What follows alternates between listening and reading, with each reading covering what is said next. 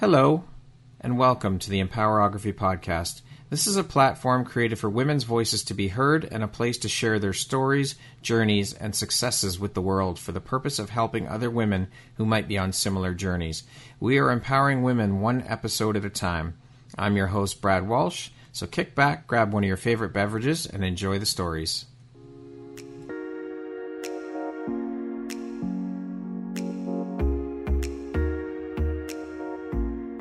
World needs to hear your message and your story, so don't deny the world of that gift within you that the universe has given you. Someone out there needs to hear your story because it will support them in feeling hope, inspired, and even transformed. Do you want to discover how I help get my clients out of their own way, show up, and confidently share their message? I would love to extend an invitation to you to join me in my free masterclass, Start Your Own Podcast from Idea to Implementation, on Wednesday, April 5th at 1 p.m. Eastern. You can find the registry link in the show notes. Hope to see you there. Hello there, Brad Walsh here, your host of the Empowerography podcast. Today, my guest is Kelly Falardeau. She is a best-selling author strategist, a two-time TEDx speaker, and an international best-selling author. Welcome, Kelly. I am so happy to have you here, and I cannot wait to jump in. How are you doing today? I'm so excited to be with you, Brad. So I'm doing great. Excellent. Thank you so much for taking and making the time to be here with me today. Like I said, I'm very excited to have you here and really looking forward to jumping in and sharing about your story and your journey. So, with that being said, let's get started. I'm going to add a couple of things here to your resume. You are also Fierce Woman of the Year. You're a seven time international best-selling author. You are the recipient of the Queen Elizabeth Diamond Jubilee Medal, a YWCA Woman of Distinction, and a 2022 Entrepreneur of the Year nominee. Kelly, that is one hell of an extensive and impressive resume. How long have you been a best-selling author strategist, Kelly? Oh boy, when did I write my first book? I think it was in 2010. Okay. That would be what, 13 years ago? yeah. Isn't that crazy when you think about it? 13 years ago. I know. It was funny. I was on some sort of speaker website and it said that I've been a speaker for 14 years. And I'm like, what? Happened so fast. It just seemed like just yesterday when I started. And yeah, it's been 14 years already. And I never thought I would get to that point where it's been that long. yeah, time flies for sure. I didn't even know there was such a career path as a best selling author strategist. Can you talk a little bit about the work you do as a best selling author strategist and how you ended up on this path? You bet. Oh, where to start? I don't know where to start. Basically, when I wrote my first book 14 years ago, or 13 years ago, I don't know. Anyways, basically, my speaker coach at the time said, You know what, Kelly, you need to be an author. And I was like, What do you mean I need to be an author? I just don't get it. I'm thinking J.K. Rowling and Stephen King that take years and years to write a book. And I'm thinking, I don't even know where to start and I have no idea how to write it, how to get it published, nothing. I, I just didn't understand any of that process. And back then when I started, it wasn't the same as it is now. Now it's easy. It's super easy to write a book. It's super easy to get it published and get it up on Amazon. So what happened was I did write my first book and then I did find a way to get it published. There was a local girl here in my own city that was a book publisher. And so they printed it for me and I got it done. But then what happened was probably about five years ago, one of my mentors, he actually was the one that coached me to do a TEDx talk. His name is Corey Poirier. And Corey was the one that actually said, Kelly, you're a best-selling author strategist. What was happening is that I had a special way of doing bestseller launches that nobody else does, except for the guy that I learned from. And, and it was different than how everybody else does it. And every time I do it, I get people onto the bestseller list. So I have a 100% success rate in getting there. And that's when Corey said, Kel, you're a best-selling author strategist. So I took on that title and said, yeah, you're right. I am.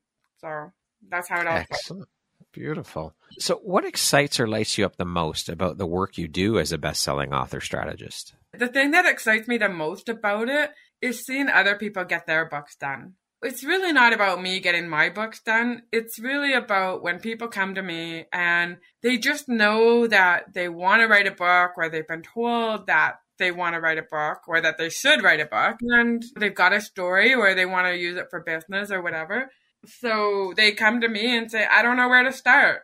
and basically I hold their hand and I help them develop the outline, figure out what kind of book to write, and away we go. And it's just so much fun when I see that they make the bestseller list. And it just makes me so proud because every time I make that phone call and I say, guess what? You're on the bestseller list because I'm the one that's monitoring it because they don't know what to look for. And then they're like, oh my gosh, how did that happen? And I always say, well, you listened to what I said to do and you did it and now it works. So you're an international best-selling author. So it gives me a lot of great satisfaction and pride knowing that every time I do it with a client, it works. Yeah, for sure. There's a lot of credibility when you become an author. That's a huge feather in your cap and it goes a long way. It looks great on a resume. It helps grow and build your brand. It gives you credibility, all of the things. Yeah, I, I totally agree and but gives people confidence when they see that resume of 100% success rate and I've helped over 500 people they're like oh my gosh I guess she knows her stuff. Yeah this woman knows what the hell she's doing. That's right. On the flip side of that Kelly what would you say is one of the most challenging parts about the work that you do Oh boy, that's a great question, Brad. I think one of the most challenging parts of what I do is when I run across people who are not very technical and they don't know how to type or they don't know how to get their book into a Word document. That can be some of the most challenging parts of it because there's a lot of the older generation that just doesn't want to embrace technology and they don't know how easy it can be. And so sometimes they get stuck in their own ways. And so it makes it challenging for me. And so, how do you help them through that then? What is your process for helping them through that when they do get stuck? Because we are so often our own worst enemy. We are our biggest hurdles. We are. And basically, it just means jumping on Zoom and sharing the screen and then just getting them started. And once I give them a clear plan of what to write, then they're like, oh, okay, I can do that. Yeah, I can do that. So this is what you're going to do for chapter one. This is what you're going to do for chapter two. And here's the formula that you're going to use. And when they grab onto that, then they're like, okay, it doesn't have to be hard. Oh. You take them right through. When you say handholding, you really mean handholding. Like you take them right from the very beginning of crafting their story, getting it written, right through to getting it published and helping them get on the bestsellers list. Like it's a one stop shop. Yeah, absolutely. I've got one client that I'm working with right now, and that's exactly what we're doing. And he even like to put his book up on Amazon we jump on Zoom and then we have problems. We had problems with the cover. So yeah. I told him exactly what to type to give to his designer so his designer would know exactly what we need. And then I said, okay, phone me back when you've got all that and then we'll jump back on. And let me know when Amazon approves your book or if there's any errors. Let yeah. me know what they are so we can actually you know, get it done. So I'm actually waiting to hear from him because we should know if Amazon approves his book or not. Incredible. I want to speak a little bit about you being a seven time international best-selling author. Was writing something that was always part of who you are, or was this a fairly new path for you? And also, how does it feel for you to wear that title of the international best-selling author? Does it ever get repetitive hearing that international bestseller and Kelly in the same sentence? That's a great question. Um, no, I never wanted to be a writer. It was not, okay.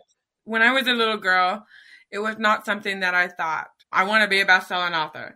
When one of my mentors said to me, Kel, now that you have a book, you now need to be a best-selling author. I was thinking, oh my gosh, how am I going to do that? That means I have to sell 10,000 books and I don't have 10,000 friends. And that's what I thought being a bestseller was. And it wasn't until I took her course and realized that with Amazon, you only have to get into the top 100 of your category. And that could take five books. It could take 30 books. It could take 100 or 200. You never know yeah. until you get into the launch and you see what happens. So yeah, when I say I'm an eight time best-selling author, I'm like, wow, how incredible is that? that exactly. I've done it this many times and I've helped so many people to become best-selling authors and people trust me. They know that I know what's going to happen and I can forecast what Amazon is going to do and then I get blown away when they, when they do something different. But, but you know, you, you're a trusted source because you've done it. You've got a proven track record, Exactly. which I'm sure is what resonates for your clients who come to you looking for your help. Yeah, that's right. They have that confidence that I am going to hold their hand and I am going to walk them through every single step of the way. And even when they're nervous as heck and they think, I don't know what to do next, I said, don't worry about it because I do. I'm not going to leave you hanging, right? Even Yeah. though you don't know what that next step is, just trust me because I'm going to get you through it.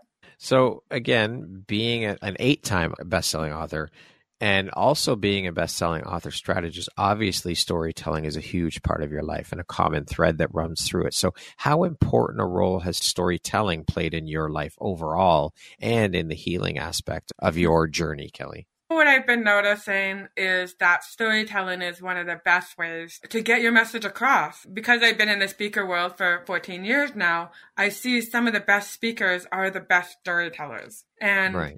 some of the best authors are the best storytellers. And I know that when I go to a conference and I'm listening to speakers, the speakers that I believe do the best are the ones who are the best storytellers. And they're not telling made up stories, they're telling their own stories and they're being vulnerable and they're sharing that side of them that you don't always see. And so it just helps you to relate to people better when they are telling that story about something that happened to them in their lives. And I know even with myself, there's sometimes I, I look at my stories and I think, oh my gosh, how did I get through all that?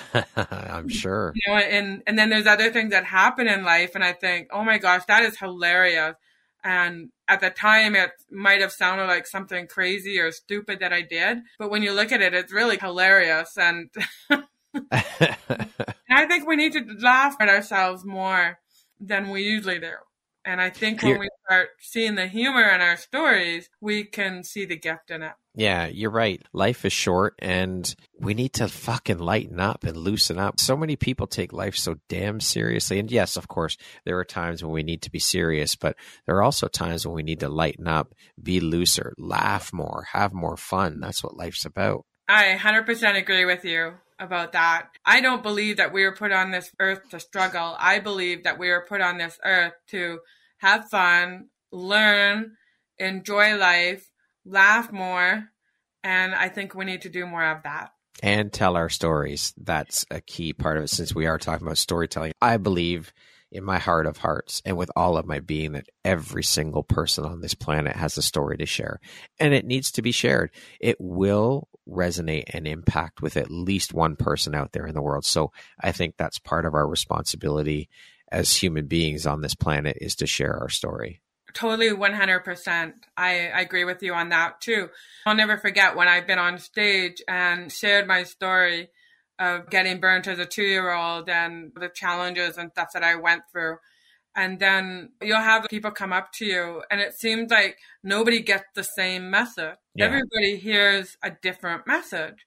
And I think that is just so fascinating. And it just boils down to what's going on in your life. What struggles are you facing? And, and so that's what I think is so powerful about being a speaker and being a podcaster and being an author and sharing your story in any way that you do. Everybody's going to get a different message out of your story. Yeah, for sure. And I love that you said that because I can relate to that in terms of being an artist, being a photographer. And I would imagine it's the same for you. Is one of the most exciting parts for me when I would create my art and exhibit and sell it at art shows.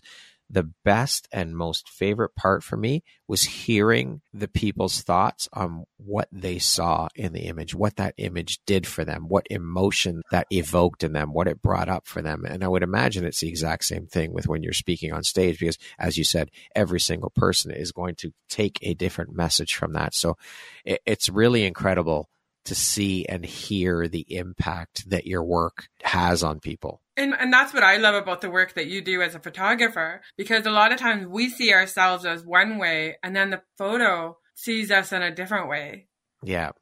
And then we sure. go, wow. And I know that's happened to me where there's been certain photographers that, or even like makeup artists that will go and they want to cover my scars. And I don't like it. I just don't like wearing makeup. And so I don't like it when the, the girls think that they have to put all this makeup on me and, and cover up my scars. And then when I go and get my photos taken, it, it just feels so awkward for me. But then Yeah. I've had these other photographers that are just phenomenal.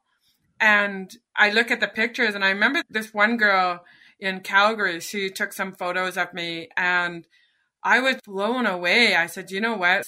This photo, I truly now see my beauty. Ah, there you go. And that is the most incredible part about being a photographer and being an artist is when we are able to show our clients themselves in a light that they never got to see themselves in. And to see that reaction to see that transformation is just so powerful. And it's the same thing with storytelling right? You tell your story and then you're speaking with people after you share your story and to hear how that story impacted them to see that transformation in that person it's just such a beautifully powerful thing it is a gift it truly is It is. And that's why I love the work that you do because you know how to tell that story in the photos. And I'm sure that you get a lot of people that where you show them one photo, but you might show it to 10 different people and then they get 10 different emotions yeah absolutely from that same photo. Yeah, 100%. And that's the beauty of it. Not only are you a storyteller through actually writing and being an author, but you also, as we've been talking about, tell stories through your speaking engagements and sharing your personal story through two TEDx talks you've done. You you've been featured in Goalcast video. There's a documentary about your life story as well. Can you share with us? You touched on it very briefly here. Can you share with us a bit about your personal story and journey? Yeah, absolutely. When I was two years old, we lived on a farm, and my cousins were nine and 11. And my grandpa had asked them to burn the shingles from the old barn roof. And they went outside and they were burning the shingles. And I wanted to be outside with my cousins. And so my mom had to make a decision whether she should let me go outside or keep me inside to change my diaper. And my mom was pregnant with my sister at the time and 21 years old. And so she decided to let me go outside. Then all of a sudden, she heard some screaming and crying. And she opened up the door and saw me covered in flames. Oh my gosh. And I had walked past the burning barrel, and a spark came out and landed on my dress. And then I exploded. And so, of course, there was a bucket of water by the house, and they threw the water on me, put the flames out, and rushed me to the hospital. And I spent four months in the hospital. Every two days, I would be in the operating room and having more surgeries. And then every two years, I would have to go back to the hospital for more surgeries. And that was until I was about 20 years old. And that was because they needed me to grow taller so that I would have more skin for them to work with so that they could do skin grafts on me. Jesus. Now, I know through hearing your talks, kids can be so cruel and mean with their words. And you and I both know as storytellers, words have such power. They have the power to hurt, the power to heal, the power to evoke so many different emotions. And I know that you went through and, of course, dealt with a lot of bullying and teasing because of your appearance as a result of what your experience was, what your journey was. So, what I would love to know, first of all, what helped you get through the bullying and the teasing, and how did you overcome that? Oh, great question. I remember one day when I was in grade five, I walked past my teacher's desk and I saw a picture that someone had drawn of me. And it was a circle and it had scribbles all over it. And it oh said Scarface at the top. And my teacher had already dealt with it. So I didn't even know who did it. And at that point, I knew that, oh, I guess the kids are calling me the Scarface girl. And because I was half deaf, I didn't hear a lot of it. So I honestly think that my ears getting burnt and losing more than half of my hearing, I really believe that was a protection thing for Okay. me. And I think that really helped me to not hear a lot of what was going on. And so when I when you asked me how did I get through it, when I was a child, I was actually rude back to people. so you're Yeah. standing up for yourself. Yeah, like exactly. And people would say, "What happened to you?" And I would say, "Nothing. What happened to you?" And, and I came up with cute little things like that, to Yeah. like people. But I think over the years, I really learned to tune it out. And I really learned not to notice that people were staring at me. And it's funny because when I go with people who have never walked down the street with me, they're the ones who notice people staring at me more than I do. I don't notice it as much anymore. I guess you've gotten to the point where you're just so used to it. It just, yeah, whatever. Okay. You look all you like, but I'm comfortable in who the fuck I am and I love me. And that's all that matters. I don't give a shit what you think. Yeah, absolutely. And I, I'll never forget this was, oh, I don't know how many years ago, probably about 15, 16 years ago. And me and my former husband, we went to a garage sale and there was an older lady there, and she says to me, they couldn't do better than that. And whoa.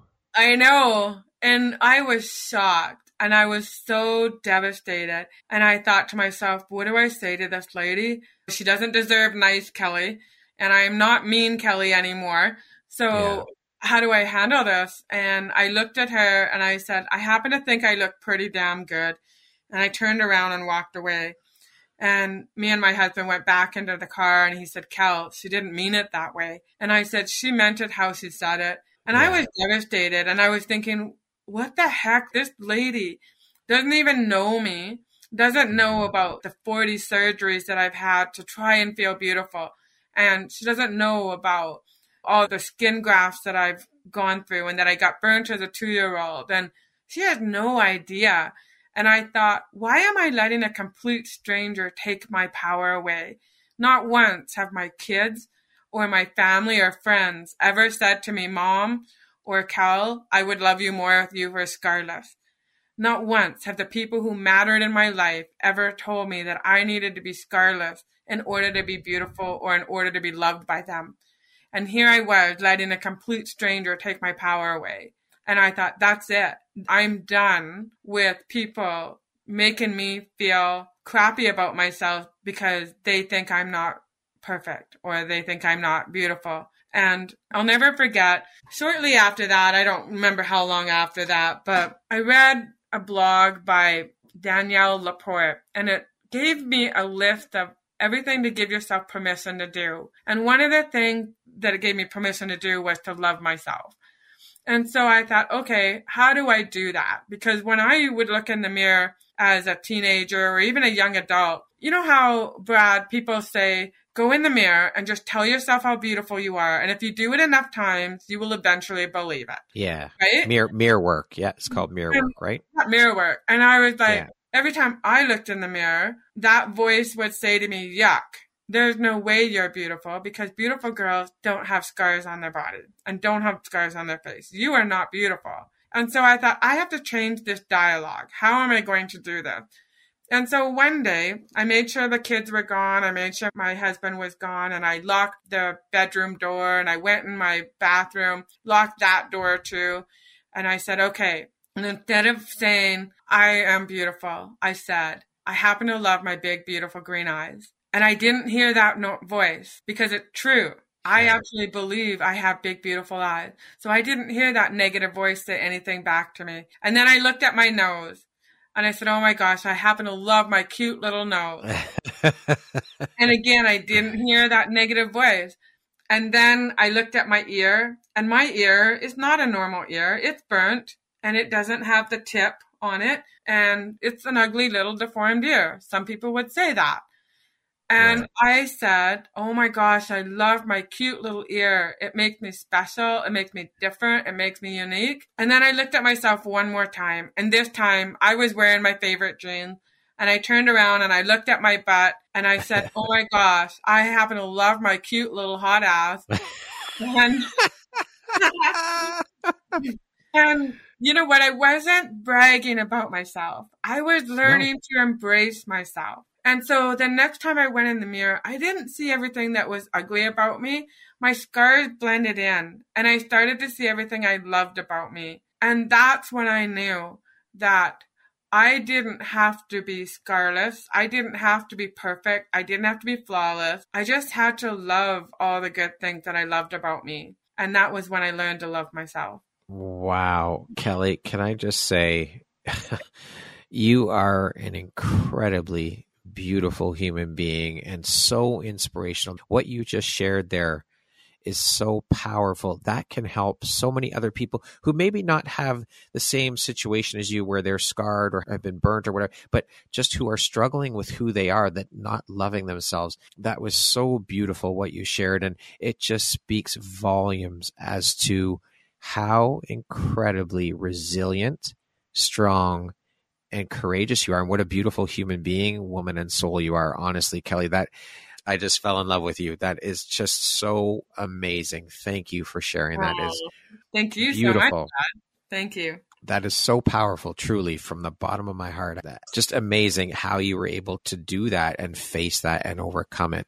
And thank you for sharing that. Oh, I, I love it. Thank you so much. As women, and I know men do this too, but because I'm a woman, I relate to this more from the woman's perspective. There was so many times when I'd walk into a room full of women and I would compare myself and. I would say, Oh, I'm not as beautiful as her. Look how gorgeous she is. She's just so well put together and that dress just looks phenomenal on her and her hair is perfect and she's skinny and she's flawless. And all I was doing was also putting myself down. Yeah. And I can promise you that when you go and you ask that woman and you tell her, oh my gosh, you are perfect. You are the epitome of women. She's going to tell you at least five things that are wrong with her. Yeah. There's right. no woman out there that thinks that they are the absolute most perfect woman. No, they may portray that on the outside as appearances, but when you get into a conversation and really dig in, you're right. And I think it is especially true for women because of, let's start with how the media portrays beauty and perfection and all of these things. And women are supposed to look a certain way. And there is no such thing as perfection. And beauty is more than just skin deep, it's so much more than that, than mm-hmm. appearances. Yeah, absolutely. And I'm sure you've seen that in your own photography business. Yeah. Where some woman, she doesn't think she's very beautiful, and yet you go and you take photos of her and there's this incredible beauty about her that she just doesn't see. Yeah. And absolutely. then there's the most incredibly beautiful women that you take photos of her and she's ah, I don't know. I don't think that yeah. I'm that beautiful. Yeah, exactly. And, and other everyone.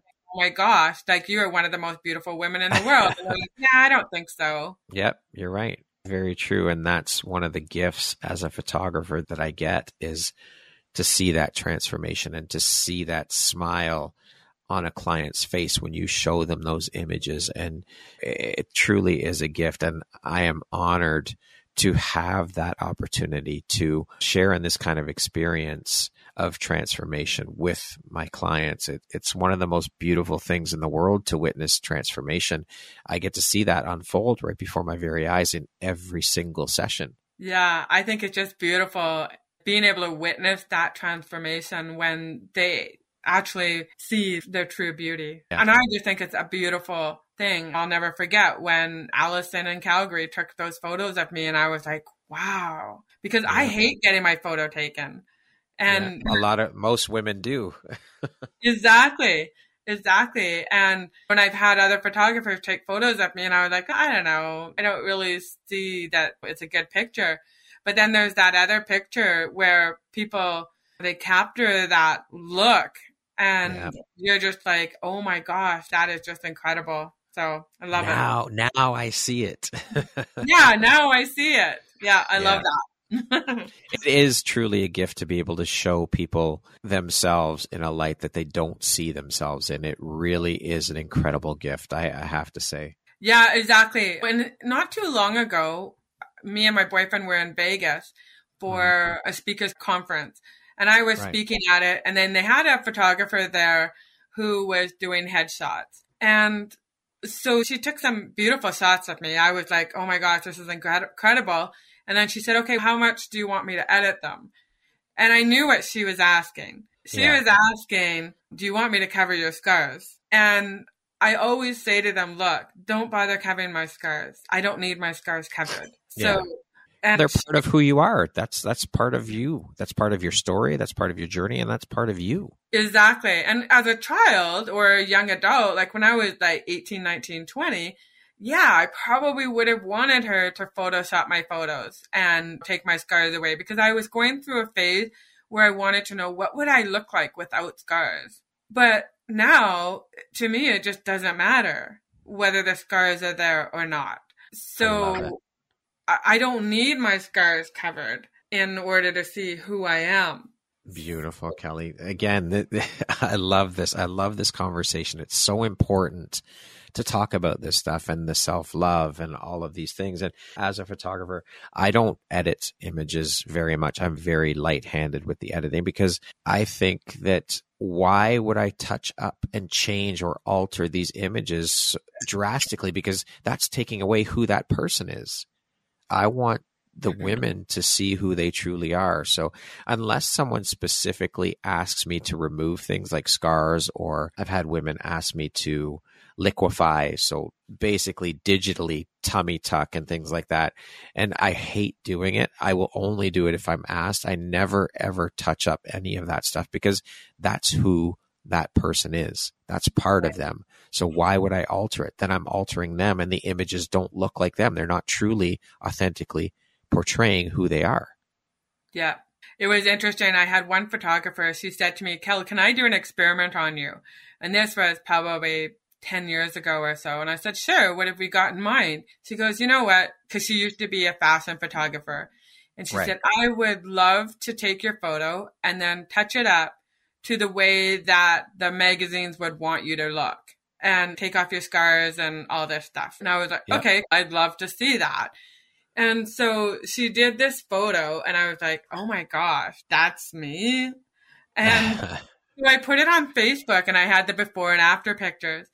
And yeah. people said, oh my gosh, Kelly, we hate that Kelly. We don't want to see that Kelly. Don't you ever do that. And it was just so funny because I just thought this is just crazy. And then she got a lot of backlash as a photographer for doing that. Well, and because she altered remember. who you are. And I know it was only an experiment between the two of you, but the others didn't know that, right? Yeah. And so it was fascinating to do that. But it was weird because I looked at the picture and I said, oh my gosh, that doesn't even look like me. That's it's it's a powerful experiment though for sure and especially to hear the other people's thoughts and opinions of the images and the difference. So thank you for sharing that, Kelly. Oh, you're very welcome. So, what was the biggest or most valuable takeaway or lesson for you then from all of these experiences through the bullying, through what you went through in your journey and your story and where you are now? What has been the biggest or most valuable takeaway for you? Oh my gosh, you're really making me think, Brad. I love it. I love, that's what I love to do. That's part of my job. I think that the biggest takeaway is not only just about the comparison that we need to quit comparing ourselves to other people. But I think we also have to quit worrying about what everybody's thinking about us. And how that came about is that I think I was about 21 years old and I went to the bar in Edmonton to meet an old friend of mine from high school. And it was in West Edmonton Mall and I wanted to go home. So I asked Paul to walk me back to my car. And mm-hmm. he said, Yeah, absolutely, Cal. I'll walk you back to your car because it was late at night and I didn't want to walk alone. And it was a long walk back to my car. So we're walking and we see this guy coming towards us and he's staring at me. And I'm upset. And I said yeah. to him, I am so sick and tired of people staring at me. And he said, Cal, he's staring at you because you're so darn cute. ha! there you go. And I said, Oh, Paul, stop it. And he, no, Kel, you are. And I began to think about that. And I thought, you know what? When I see an overweight person, I don't always think they're ugly. I look at them and I think, wow, yeah, they're overweight, but so what? They're just so beautiful. Why am I always thinking that every time somebody looks at me, I'm thinking that they think I'm ugly? Couldn't it be that these people are actually thinking something nice about me. But I never saw that because all I could see is that every time somebody was staring at me, all I thought was, oh, they think I'm ugly. I wasn't seeing that they were actually smiling and they may have been thinking how beautiful I was. And that's the biggest takeaway that I have in life is that we are our own harshest critic. And many times women have come up to me and they've said, you know what, Kel, when I first met you, you're right. I saw your scars. I noticed them. But after about five minutes of talking to you, I don't see them anymore. And I say, why not? They're still there. Physically, the scars are still there. How can you tell me you don't see my scars anymore? Because they haven't physically disappeared. And I got thinking about it and I said, because they're not seeing my scars. They're seeing my smile. They're seeing my big, beautiful green eyes. They're seeing my energy, my spirit, my laugh. They're seeing all the incredible things about me. They're not seeing my ugly scars. They're seeing what's beautiful about me. And that's the truth for everybody. When we look at somebody and we talk to them, we're not seeing that they have flabby skin. We're not seeing that they've got moles on their face. We're not seeing all the ugly things about them. We're seeing the beautiful things about them. And people have to learn to stop worrying about what everybody's thinking about them. And when they stop worrying about what everybody's thinking of them, they're not going to be so critical of themselves. Wow, that is powerful, Kelly. Thank you very much for sharing that. That is a great reminder for everybody. I think that is so beautiful and so powerful. Thank you for that. You're very welcome. It's very true, but that's a mindset shift, right? We have to get into that mindset that maybe they are looking at us and admiring our beauty, admiring something beautiful about us. It's not always the negative, but we immediately go to the negative. Yeah, absolutely. And you know that when you go to photograph somebody and yeah. they say to you, Oh, I hate getting my photos taken. I just hate it. And basically, they're worrying about what everybody's thinking of them. Yep for sure. And they're worried about what you're thinking of them. And yeah. I know that's what I go through is when people want to take my photos, I just feel so awkward when they're telling me to pose and do this and do that. and I'm like, oh my gosh, why am I doing this? This is not making me feel good. But when the photographer takes those photos and you just let them do their work and then it's wow, that is absolutely incredible. Yeah, for sure. I've had quite a few conversations as of late about self love and the importance of it. And of course, we're talking about it now here. And the fact that everything, I believe absolutely everything starts with a foundation of self. Our relationship that we have with ourselves is hands down the most important and longest standing relationship we will ever have in our lives. So, with that being said, and what you've been through personally, what are a couple of tips or takeaways that you could provide that listeners can implement immediately to start their journey into self love? One of the first things that I would say to them is to quit calling yourself names. And when you read My Self Esteem Doesn't Come in a Bottle book, that is actually the first chapter is quit calling yourself names. And when there's times when we look in the mirror and we think, yuck, I look like such a loser, or I look so old, or I look so exhausted. I don't look beautiful enough. How are you going to love yourself when all you've done first thing in the morning is picked on yourself? You would never tell your best friend all that, but Very yet true. you'll look in the mirror and tell yourself all that. And it's really quite fascinating, Brad. When I was doing some research for my first TEDx talk, which was called Ugly is Still Beautiful. And ugly is an acronym. And I had to research, okay, where do we learn that the mirror talks? That was my question to myself. Where do we learn? And I started thinking about it. And I thought about the movie Snow White. Mm-hmm. And in the movie Snow White, the evil queen talks to the mirror, and the mirror comes back with this big booming face and this big booming voice and talks back to her. And when you think about it, Brad, what age did you watch Snow White for the first time? Oh, I was probably eight or nine, maybe there around. Very young. Yeah, but you're a boy, so you probably didn't watch it as early as some of the girls.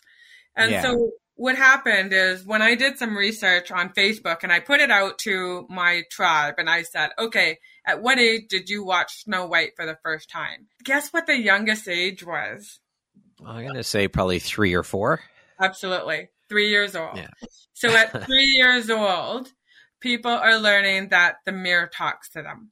And so when you think about that, that at three years old, we watch Snow White and we see this evil queen talking and the mirror talks back. What do you think we're teaching our kids? We're teaching our exactly. kids that the mirror talks. Yeah, for sure. And the other reason I know that at that age is because I have a set of twin boys and they're identical. So Okay. When they were little, I used to wonder, okay, when the boys look in the mirror, do they think know it's themselves they're looking at, or do they think it's their twin brother that they're seeing in the mirror? And I thought about that and I said, okay, what, what do they think when they're looking in the mirror? And so one morning I woke up and I can hear this laughter like throughout my house. I was like, what the heck is he laughing about? So I find him and he's in the bathroom. He's probably between two and three years Yeah. old at the time. And he's standing on the bathroom counter. He's pointing at the mirror and he's laughing. And he said, Mom, look, Cody's laughing at me, his brother. And so it was like, oh my gosh, I just figured it out. He thinks it's There his brother in his mirror. He doesn't think it's himself. And here he is, between two and three years old, thinking that the mirror talks. And that's Yeah. when I figured it out. That's where young girls, young boys learn that the mirror talks is when they watch Snow White and they see the evil queen talking to the mirror. That's a powerful realization for sure. I never would have thought about that aspect of it. Never in a million years would I've ever thought about that. Yeah, you're I know. We're conditioned. Yeah, absolutely. And I think it was like when I researched it, I think it was like 85% of the people that responded to my question had watched Snow White under the age of six. Wow. Holy shit. So Kelly, they're learning at under six years old. When they look in the mirror, that voice that they hear is the mirror talking. It's not, they don't understand that voice can be changed. Exactly. And that's been so ingrained because it's it starts from such a very young age. Exactly. And little girls or and little boys, they they watch their moms go in the mirror and put makeup on Yeah. and they're learning that in order to be beautiful they need to put makeup on. Yeah. Not all kids, but a lot of kids that's what Yep. they're learning. They learn by watching their moms and they're learning that I think my mom is beautiful. Why is Yeah. she putting makeup on? So it's fascinating. It is for sure. Kelly, what does self love mean to you? Oh my gosh. Another great question.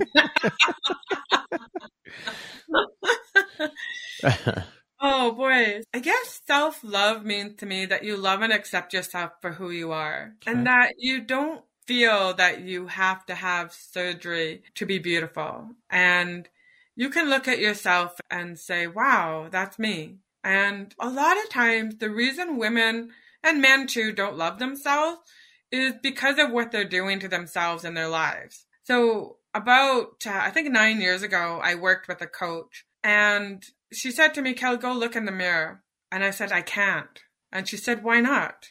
I said, I can't. I was a single mom at that time. And she goes, no, go look at yourself in the mirror. And I said, no, I can't. And at that time, I was being very disrespectful to myself. And I had slept with a married man at that time. And I couldn't look myself in the mirror. And when you think about self love, a lot of times the reason people can't love themselves is not because of what they look like on the outside. It's because what are they doing in the inside? Are they cheating on their spouse? Are they gambling their money away? Are they overeating and lying? Right? A gambler, she's lying to her friends and family about where she's spending her money and where she's spending her time. And she feels guilty because maybe she's not home for her kid. Someone who is doing prescription drugs, they're lying to their family and they're saying, oh no, I'm not doing it. I'm off the drugs. I'm not taking any more medications. And then yet they go and they take the pills. Or Yeah. someone who's on crack or doing cocaine and their family is saying to them, Are you being good? Are you staying off the cocaine? Oh, yeah, I am. And yet they're still doing it. And same with the alcoholic. And same with anybody that is doing something that they're being disloyal to themselves. And when she asked me to look in the mirror and I told her that, I couldn't love me at that point because I knew that I was being disrespectful to myself.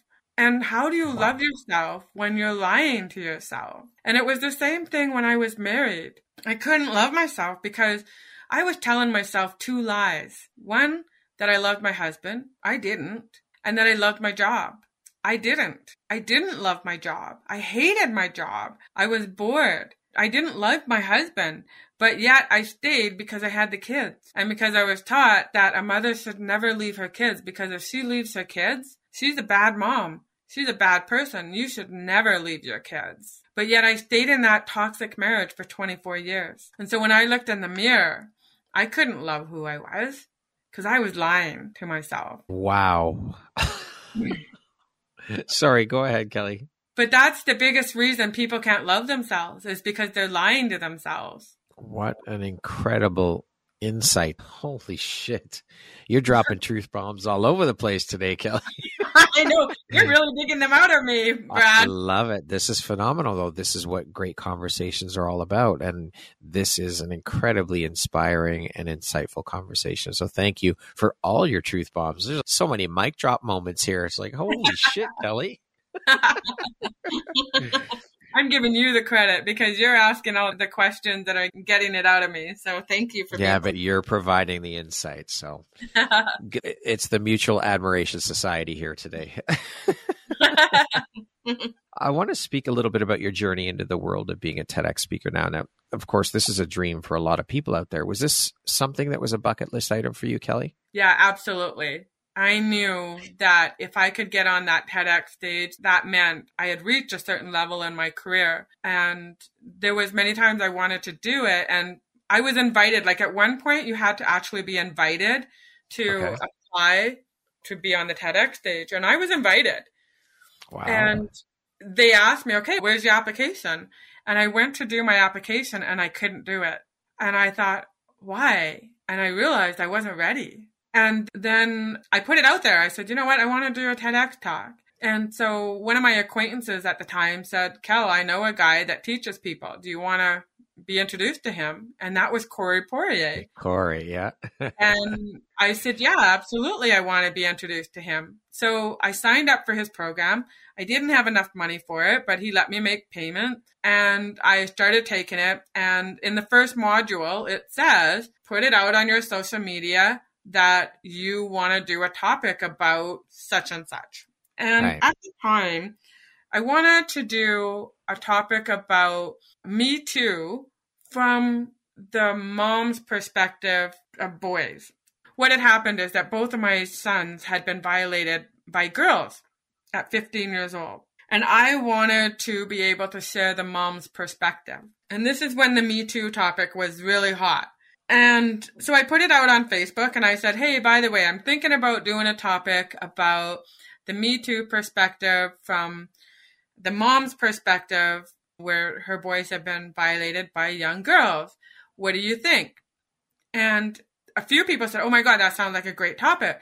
But a couple of my mentors said, Kel, don't do it. That topic is either going to make or break your career. And then good chance it could break your career. If you don't tell that story in the right way, it could break your career. And so I said, okay, I'm not going to do that topic. So then I came up with a topic, I think about a week later. No, not a week later. I think it was just a day later. I said, okay, I want to do a topic. And the theme of this TEDx is unprovable, unsolvable problems.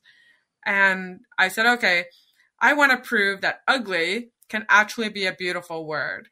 And ugly as an acronym and everybody just jumped on it. Oh my God, that is a great idea. And maybe you should change the wording, blah, blah, blah. And I wasn't going to change the wording. I knew what I wanted it to be. And then what had happened is one of my Facebook friends jumped on and said, Kel, I just got my TEDx license. I want you on my stage. You don't even have to try out. You're in. Incredible. Incredible. And I was like, oh my gosh, I guess I'm in. And so I did two TEDx that year in, I think, six months. Two in six months. Holy shit. Yeah. It was just crazy. It was absolutely crazy. And it was the most difficult talk I've ever done in my life because it had to be really structured. And that's when I led my talk with the whole Snow White story and how right. we learn that the mirror talk and took him through that journey. But uh, yeah, it was the, the hardest talk I've ever done in my life. I'm sure. And so, what was the second talk then? Did you go with the Me Too thing from a mother's No, perspective of two boys? Okay. So, what was the second I talk? didn't. I wanted to stay away from it because I wasn't sure about it. I Okay. wasn't sure I could pull it off. Yeah. And I also believe that no matter what my intentions were, that somebody or many people would twist it around and make it mean something different. And Right. I didn't want to, that to happen to me. Not at that point in my career, because I was still trying to expand my business and, and Yeah. reach. So I didn't want to Right. go that route. So my second talk was called The Reflection of You. And that was where I talked about how we have different personalities. We have compassionate Kelly. We have self sabotage Kelly. We have determined Kelly. We have bitch Kelly. Bitch Kelly was reserved for the ex husband at the time because we were going through a nasty divorce. And, and how each of those Kellys have to work together. And sometimes when self sabotage Kelly is out, determined Kelly gets really mad at her because she's get your shit together. Get off that couch and do what we need to do to accomplish our dreams. And then we have compassionate Kelly that will say to determined Kelly, okay, it's stop it. You don't have to work 14 days in a row. It's okay to take Tuesday off. You just did 14 days. Right. And she has to tell determined Kelly when it's okay to, to have some compassion for herself and not be so hard on herself. And then there's hilarious Kelly who sees the humor in things and she's the one that will jump in the middle of the talk and say some crazy thing that could get her in trouble. So here's the sad part about that talk, Brad. I was disqualified. really? It was, yeah. That talk is not on YouTube anymore. Wow. I was disqualified. And I was absolutely shocked because I, I went to Dallas to do that talk. And when I landed back in Canada, I was checking my emails while I was waiting for my luggage to come. And I got this big long email with a, a whole bunch of reasons of why they were disqualifying me. And I remember phoning Corey from the airport and saying, Corey, oh my gosh, I can't believe this. They disqualified me. And I told him what had happened and everything. And he had to talk me off the ledge for about two hours. The next day we talked and him and his girlfriend were like, Kel, we'll get through this. You're still a multiple TEDx talker. You still did it. Exactly. And I was shocked and devastated and I felt like my career was over as a speaker. And he said, no, your, your career is not over. You are still a TEDx talker and you still have a great message. And it sounds like the organizer just had it out for you. And let's see what we can do to help you with that. That's amazing. And I'm sorry to hear that. And that just speaks to who Corey is. Corey is such an amazing human being. I am so grateful to be connected to him and to know him. He's a wonderful human being. And I know you know this. You are connected with him as well, obviously. So Yeah, Wow. exactly. Yeah, I agree. He is a beautiful soul. He is for sure. Now, I want to speak a little bit about your awards that you've received, your accolades. Uh, You were the recipient of the Queen Elizabeth Diamond Jubilee Medal. You've also been named the YWCA Woman of Distinction, which is another huge honor and feather in your cap. Can you talk a bit about these awards and what do these accolades mean to you? It's really interesting because when I won the medal from the Queen, I actually had to get my daughter to accept it because I was speaking to a bunch of women and I was out of town. I still remember my brother-in-law saying to me, "Kel, what are you doing? you you have to cancel that speaking gig and go accept your award, your medal." And I was like, "No, I can't. I've got three kids to feed. This is $3500 in my pocket." No, this is paying my bills for the month. Alex can go and accept my award and I'll go speak and make some money. And he was shocked. And then, same when I won the YWCA Woman of Distinction, my friend had nominated me. And I didn't know if I was going to win or not. But what had happened is a year earlier, I had been asked to speak for free in Toronto to a group of battered women.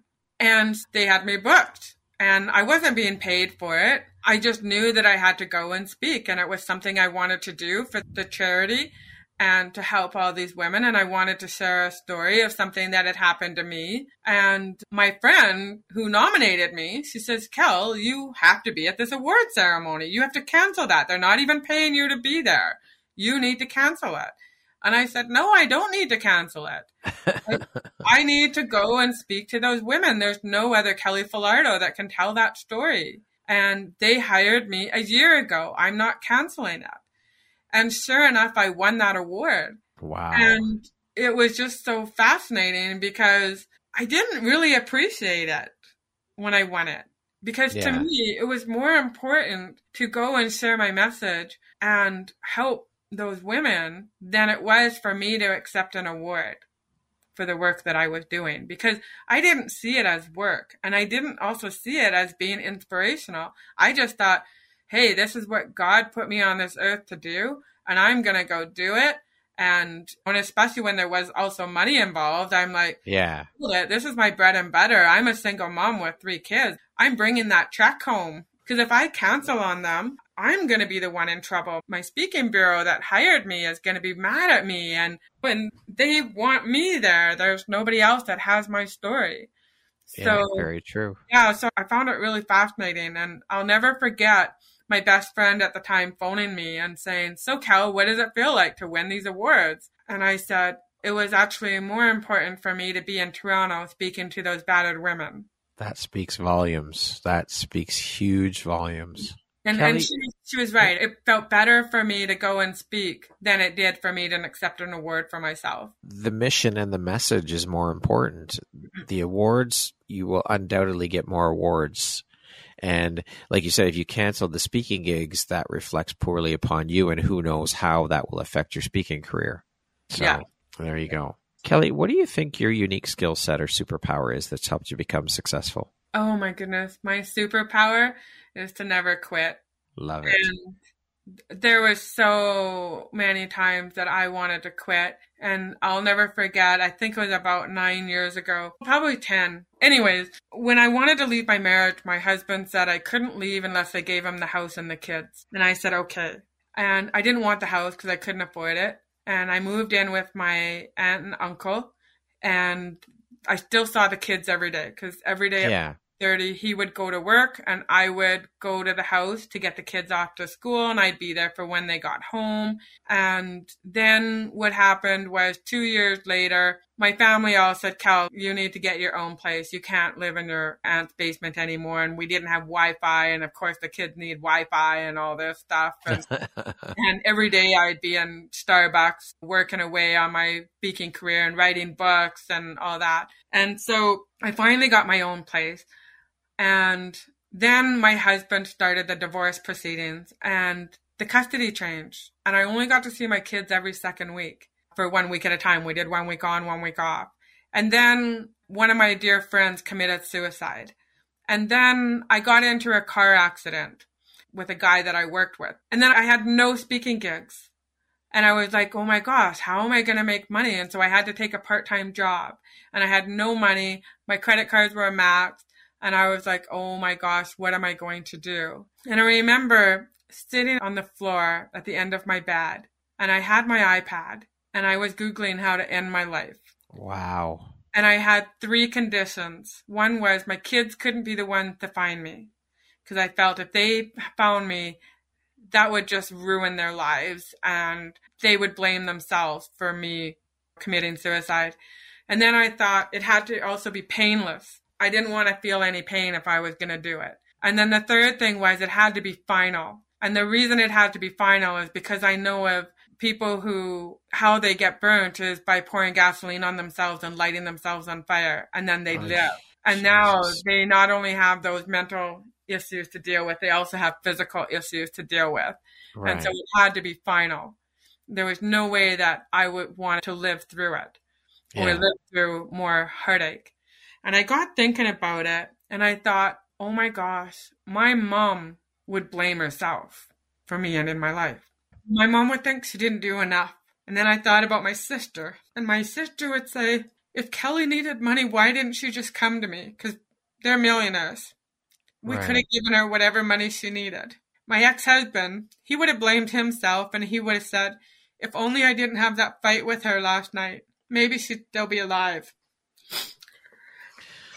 And Take I your time. thought, how could I do that to my family? My best friends would say, why didn't she just talk to me? Yeah. would have helped her through it. And so I thought, what am I going to do? What do I need to do to get through this? And I thought, I just need to do one thing. And every day I just did one thing. Even if I just did one thing and went back to bed, it didn't matter, but I just had to do one thing. So one day I signed up to listen to this speaker and one of the bonus gifts was a coaching call. And this lady says to me, Kelly, I'm going to coach you. She said, normally I'm $20,000 a year to coach with, but I need to help you get through this. And I believe that I'm the person to help you. And I'm going to coach you for an hour a day for three, three days a week. And we're going to get you through this. And we did this for, it seemed like three months. Yeah. And she was the one that actually told me to go look in the mirror. And I think it was about a month or two into our coaching. And one day she said to me, Kelly, why don't you value yourself? And I said, what do you mean? I value myself. I'm a speaker, right? Like my ego spoke out. And I said, I'm a speaker and I go to schools and I teach people how to value, how to love who they are and to stop bullying and teasing each other. And, and I speak to women and I encourage them to learn how to love who they are and stop worrying about what everybody's thinking of them and comparing themselves to others. I value myself. And she said, no, you don't. She said, I think the reason you don't value yourself is because you're not making the money you want to make. And oh mm. my gosh, that question hit me right to my core because she was right. I had set a goal three years in a row to make a six figure income and I hadn't met that goal. And she said, Kelly, don't call me back until you know what value is. And I said, what do you mean? If value is not money, what is value? Because in my family, I'm the only one of my siblings that isn't a millionaire. And I'm the oldest. Yeah. And I was taught the oldest is the one who's supposed to look after all the younger siblings. It's not the younger siblings that are supposed to look after me. It's the oldest is supposed to look after the younger ones. And so I was feeling horrible that my sister was having to look after me. And so I wrote down and I thought about it. I thought, what is value? And I wrote down pages and pages of all these things I had done. Like I had been to Africa and my book is being used to teach kids in Africa about self esteem. I reconnected a high school buddy to his family. They thought he was dead because he was an alcoholic and they hadn't seen him in 23 years. And I taught a friend of mine, one of my co-authors, how to become a best-selling author. And now he was writing books and he was coaching people to write books. And now all these people are getting their stories out there. And I wrote all these things down and I wrote it in third person and I emailed it to my coach. And then I read it the next day and I said to myself, who is this chick? I've got to know her. And that chick was me. But I didn't see any value in myself until I read that list. And then I got on a call with my coach and she said, I think you finally get it. Your value is not in how much money you make or don't make. Your value is in your acts of service and the things that you do to help other people. And that's where your value is. What a powerful story. And thank you so much, Kelly, for your vulnerability and for sharing all of that. That was incredibly beautiful and so raw and real and authentic. So thank you for that, Kelly. Oh, you're very welcome. What does the word empowerment mean to you? Empower? Empowerment. Empowerment. Another excellent question, of course, Brad. you are really making me think today. and I love it because that's one of the reasons that I actually love doing podcast interviews is because I never know what people are going to surprise me Yeah. with.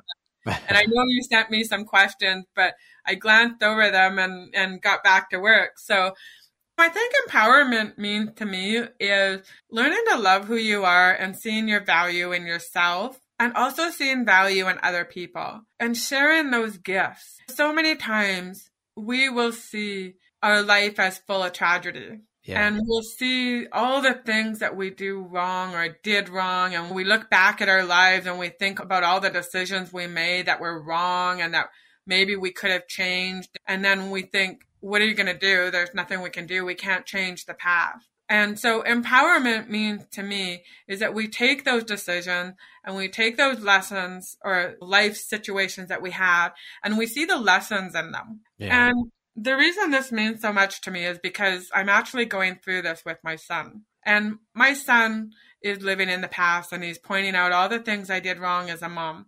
And he's living in the past. And so I wrote him a letter, and it's actually one of the reasons that I didn't get up until half an hour before our interview because I was like four in the morning writing a seven page letter to him. And I pointed out all the lessons that I was hoping he would have learned about some of the things that I did or that he did. Because what happens is that a lot of times we get into that pity party about ourselves and we see all the things we did wrong. And I have this one, one of my best friends and I'll never forget when I was signing my divorce papers and I came home and I was crying my eyes out and I cried for about a day and a half. And so my best friend said to me, are you ready to get out of your poopy diaper? And I was like, what? Do you want to stay in your poopy diaper or do you want to get out of it? And I said, I think I'm ready to finally get out of it. Because there's times when it's like you're feeling sorry for yourself and you're just like, I don't want to get out of my poopy diaper. I want to cry and I want to feel sorry for myself. And she's, okay, Kelly, let's get you out of your poopy diaper. And she asked me some questions and she asked me six questions. And I finally just got out of my poopy diaper and I realized that things don't happen to us, they happen for us. Yeah, for sure. And it's an important realization. It is. And that to me is empowerment. Love it. That is when we see ourselves in a whole different way and we take personal responsibility and personal accountability for our actions and what we've done. And we see where we could have, where we could have improved ourselves and done better. And then i also believe empowerment is when we celebrate other people and we celebrate their accomplishments. And like for example even last night i was scrolling around on facebook and i saw one of my competitors who lives three hours away from me and she's launching a new program. And I was like, wow, good on her. That's awesome. I love yeah. that that's what she's doing. And her and I have talked about what we do and we both do very similar things. But we also know that there's room for both of us and there's enough money in this world for both of us.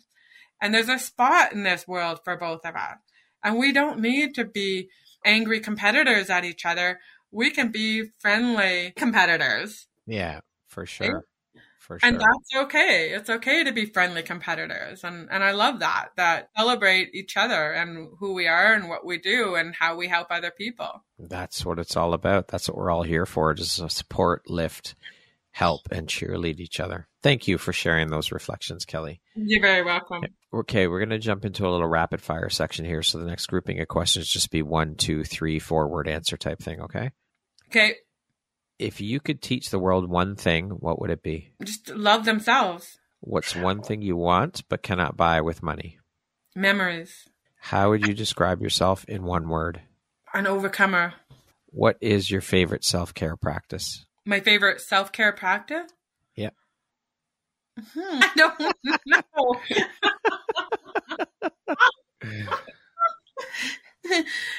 That's oh interesting because that shows to me that I don't practice enough self care. Yes, that's right.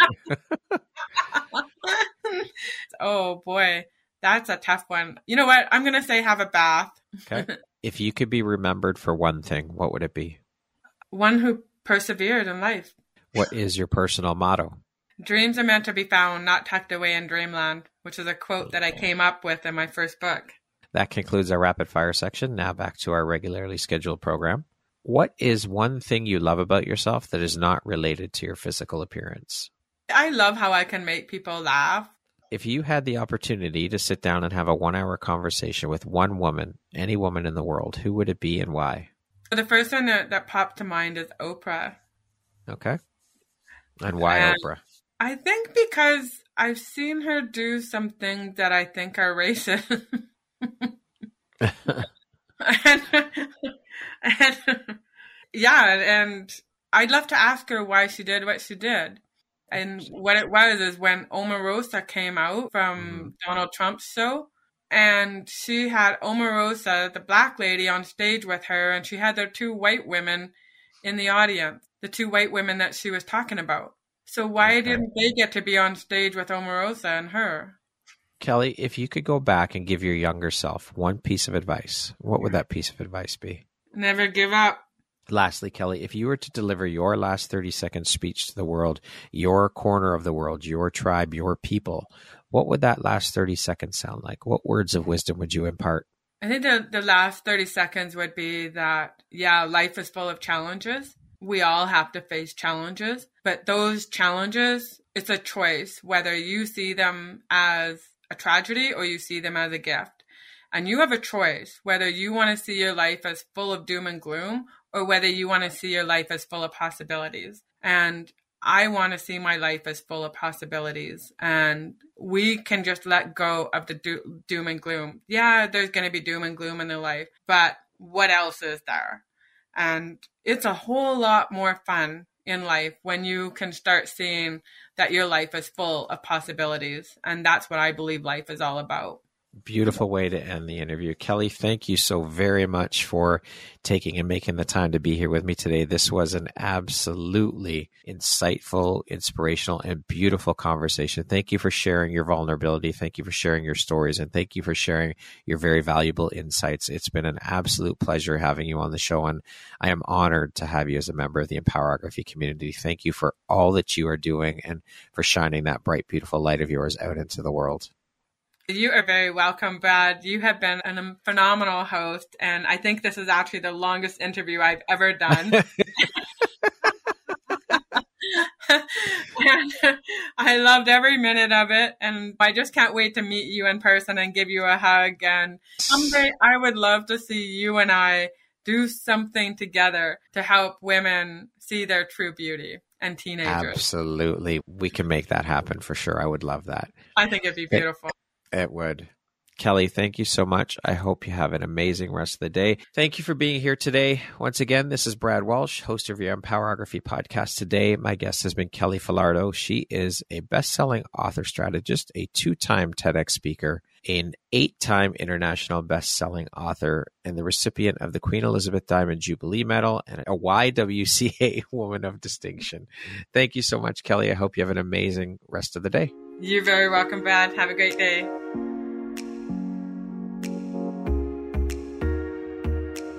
Thank you very much for listening to this podcast. If you haven't yet, please be sure to subscribe, rate, review, and share with all your friends. You can find me at visuphoria.ca and follow me on Instagram at Empowerography Podcast and on Facebook at Empowerography. Please join me next time for another inspirational story from yet another amazing woman.